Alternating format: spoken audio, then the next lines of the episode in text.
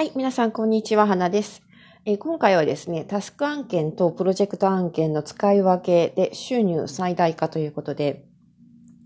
あの、クラウドワークスさんとか、ランサーズさんとか、クラウドソーシングでお仕事するときに、タスクとプロジェクトと大きく分けられるスタイルがあるんですけれども、これを両方使い分けることで、えー、仕事の効率を最大化する。強いては収入を一番、えー、いいところに持っていくと。そういうやり方について解説したいと思います。タスク案件とプロジェクト案件とはですね、あのー、まあ、ちょっと、ライターを始められた方だったらもう気づかれていると思うんですが、どちらもメリットとデメリットがありまして、で、うまく使い分けることで、まあ、その月の作業効率を最大化することができるんですけれども、私、これは実はあの最初のうちはちょっと勘違いしてまして、タスク案件というのは比較的、まあ、ライターさん未経験の方とかね、初心者の方が行うような簡単な作業ばっかりなのでね、そういうものかなと思ってたんですよね。で、プロジェクト形式は比較的、ちょっと、あの、経験を積まれたライターさんが、あの、申し込むような、そういうものなのかなと漠然と思ってました。でも、実際にですね、あの、今自分でやっていてですね、やはりタスク案件とプロジェクト案件を両方ともうまく使い分けることって、あの、ライターさんのスキルとか、ライターさんの経験値とかに関わらず、大切なことだと思います。ですので、その二つの違いと、どういうふうに使い分けるかということに関して、今回説明していきます。はい。では、まず最初にですね、二つの違いについてちょっとおさらいしておきたいと思います。えー、ウェブライターさんの案件で、タスク案件とプロジェクト案件とあるんですけれども、一番最大の違いはですね、えー、タスク案件というのは、クライアントさんの契約がなくて必要ないということですね。一方プロジェクト形式は、クライアントさんと1対1の契約を交わしてから作業開始ということになります。ですので、タスク案件だと、あの、気に入った案件があればね、自分で見て、で、すぐに作業開始ボタンを押せば、ライティングの作業がすぐ行えることになります。で、その、まあ、タスク案件って大体時間、制限時間とかが決まっているんですけれども、その時間内に作業を終えて、送信すると、まあ、それで、まあ、私たちライターの方の作業は完了ということで、あとはクライアントさんの評価を待って、まあ、承認されるか非承認になるかというのは、まあ、あの、いろいろなんですけれども、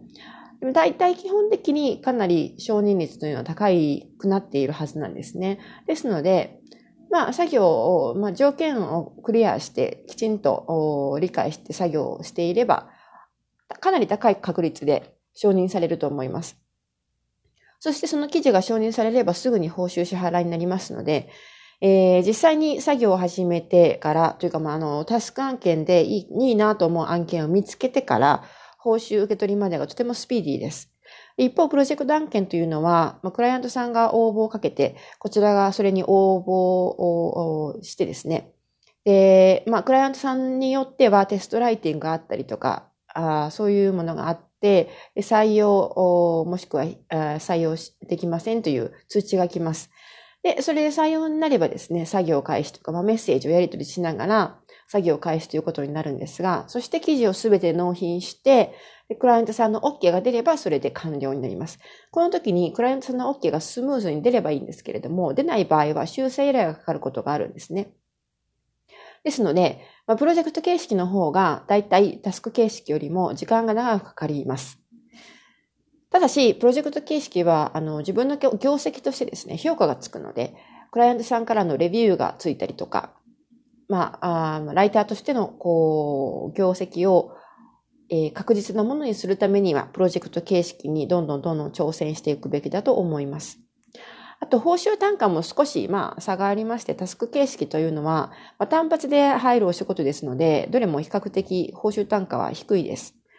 ただ、プロジェクト形式の中にでもね、あの、報酬単価、文字単価にすると非常に低いものもあるので、これはまあ一概に言えないか、言いにくいかなとも思うんですが、まあでも大体プロジェクト形式は、まああの一つの案件で記事10本納品してくださいとか30本納品してくださいとかがあるので、額面的にはやはり比較的大きな額になってくるんですね。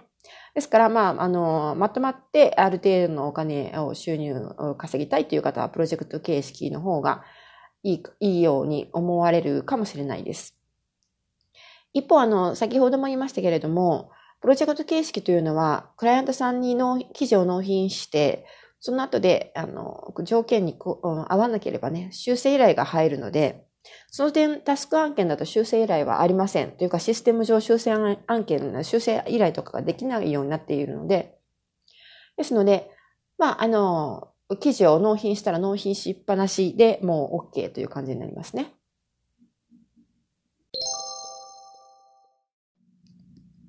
はい。では具体的にその2つをね、どう使い分けていくのかという話なんですけれども、あの、まあ、えー、いろいろ使い方がありまして、私は3つ提案したいと思うんですが、まず1つ目は、プロジェクト形式で応募してから採用までの曖昧にタスクを利用するという方法です。プロジェクト形式というのは、クライアントさんと1対1で契約をすることになりますので、こちらが応募して、えー、採用されてから作業を開始ということになります。ですが、まあ、あの、クライアントさんによっては、応募してから採用までの間に結構時間かかる場合もあるんですね。あの、副業でサイト運営されている方もいらっしゃるので、そうなると、まあ、メールとかメッセージを送ってから、週末まで音沙汰が何もないとか、そういうこともあります。で、また、あの、プロジェクト形式で応募してもですね、必ず100%採用されるとは限りません。もちろん不採用になることもあるわけです。ですので、まあ、ライターとしてはですね、できるだけ、えー、いろんな案件をこなしたいと、あの、複数の案件を並行して行いたいという場合は、やはり複数の、2つ以上の案件に応募するわけですね。で、あの、まあ、それすべての、応募した案件すべてに、えー、採用されればいいんですけれども、採用されないこともあります。でも、万が一採用されてしま、全部採用されてしまった場合、もう自分のキャパシティを超えて仕事がやってくることになりますので、それもちょっとしんどいですよね。納期が間に合わなくて、結局クライアントさんの信頼を失ってしまうとか、そういうことにもなりかねないので、ですので、まあ、うん、その妥協点を、うん、模索しながら応募をかけていくんですけれども、そうなるとどうしても応募から採用までの間に少し時間が空いてしまったりとか、あの、これ以上応募すると、もし万が一すべて採用された時にしんどいぞこれはという時なんかには、タスク形式で、えー、サクサクと仕事をしておくのが一番いいかなと思います。で、二つ目、えー、これはタスクの有料案件から優先的に手をつけるという方法で、えー、タスク案件の中にはですね、確かに安いものが、比較的安いものが多いんですけれども、中にはちょっとびっくりするぐらい、あの、報酬単価が高いものもあってですね、そういう報酬単価が、単価が高いものを発注するクライアントさんっていうのは大体決まってきてるんですね。ですので、ライターさんみんなそれを知っていて、そのクライアントさんがあ発注をかけた途端に、結構その有料案件とはですね、すぐにあの売り切れてしまいます。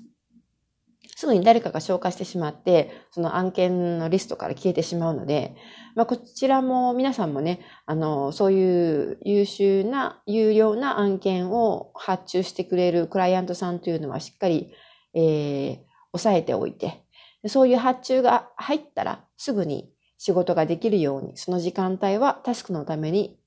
え準備しておく、心づもりをしておくといいと思います。そして、まあ、あの、比較的有料案件があまり入らないような時間帯をプロジェクト形式で取った仕事に当てると。そういうふうにすると、1日あたりの作業効率がぐんと上がるんじゃないかなと思います。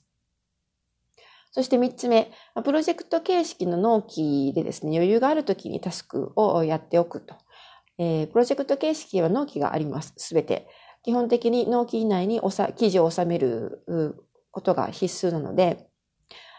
その、やはり自分の体調ですとか、家庭の事情とかでね、あまり納期詰め込めない時間時期というのはあると思うんですよ。どなたにでも。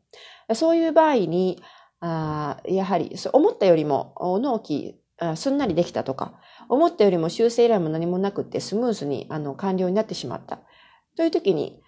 時間がやっぱりちょっと余ってしまうんですよね。そういう時は、タスク作業で、まあ、あの、できる仕事をサクサクとやっておく。そうすると、まあ、あの、もったいない時間がないかなと思います。はい。あとはですね、あの、ライターに登録されたばっかりの方、ライター経験がまだない方というのは、タスクから手をつけられるといいんじゃないかなと思います。やはり、あの、どうしてもプロジェクト形式って、クライアントさんと1対1で契約しなくてはいけないので、ちょっと敷居が高いと思うんですよね。それに自分がライターとして向いているかどうかもわからないですので、タスクでとりあえず1件2件、あの、トライアルでやってみる。そして、まあ、あの、面白いなとか、あの、できそうだなと思ったら、まあ、ちょっと長めのタスクをやってみて、それからプロジェクト形式に応募してみるというと、比較的やりやすいんじゃないかなと思います。で、タスク形式というのは比較的単価が安くてですね、あの、ライティング以外のお仕事もあります。例えば、アンケートに答えるだけのお仕事とか、まあ簡単なあのデータ入力のお仕事とか、そういういろんなあのお仕事が、作業がありますので、その辺をこなすだけでもまあ副業にはなるかなと思います。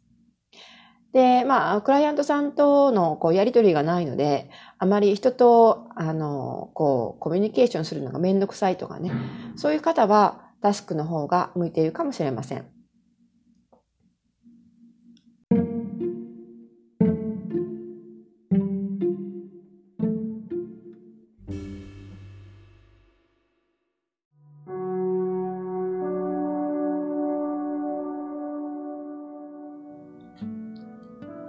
今回は以上になります。いかがだったでしょうか？まあ、ライターさんとして仕事を効率化するためにタスクとプロジェクト形式2つのスタイルを使い分けようというお話でした。まあ、あの、プロジェクト形式でね、どんどんどんどんお仕事を取っていかれると、こう、ライターさんとして、えー、スキルアップにもなるし、えー、で、あの、馴染みのクライアントさんが複数できると、割と安定して稼げるようになります。でもやはり、あの、それでもね、やっぱり、あの、合間の時間とか隙間時間っていうのはできてきますので、その時間を有効活用するためにはタスクでサクサクっとお仕事されるといいんじゃないかなと思います。またそれぞれタスクとプロジェクト形式、メリット、デメリットがありますし、人によって向き不向きもあると思います。ですので、まあ、いろんな形式を試してみて、自分に合った方法を見つけられるのがいいのかなと思います。はい。では今回はこんな感じなんですが、最後までお付き合いいただきありがとうございました。えー、他にもですね、ライティングに関するスキルアップの方法ですとか、えー、在宅ワークで、えーえー、副収入を得る方法に関しては、私のブログで紹介していますので、そちらの方もご覧いただけると嬉しいです。ブログの方はですね、www.writer-bits.com www.writer-biz.com になります。また、こういうような内容の配信もです、今後続けていく予定ですので、よろしければフォローしていただけると嬉しいです。では、今回も最後までありがとうございました。また次回お会いしましょう。